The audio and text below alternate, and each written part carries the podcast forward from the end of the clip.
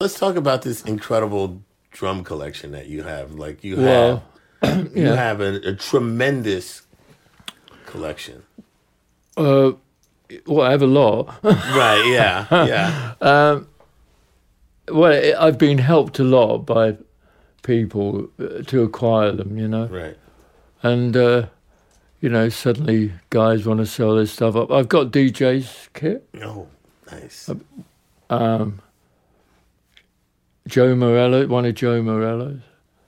Nice. Beautiful. Steve Maxwell got me that one. The goat. I mean, I Right. got I got a lovely kit that. Um, I, I mean, the make isn't lovely. It's a Premier English drum kit, Right, right. but it's one, uh, one that um, Kenny Clark used to use, and he gave it to um, Max Roach, and I got it. Off, well, Steve again got it off um, Max Roach's widow, but it's lovely. It's a black pearl, Hmm. nice. small bass drum.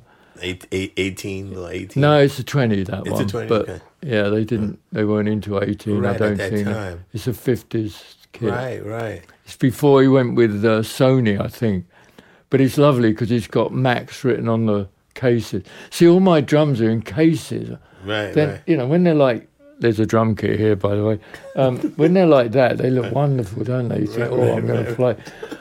But when they're, when they're in their cases, they, I- I've just got a room full of blooming drum cases.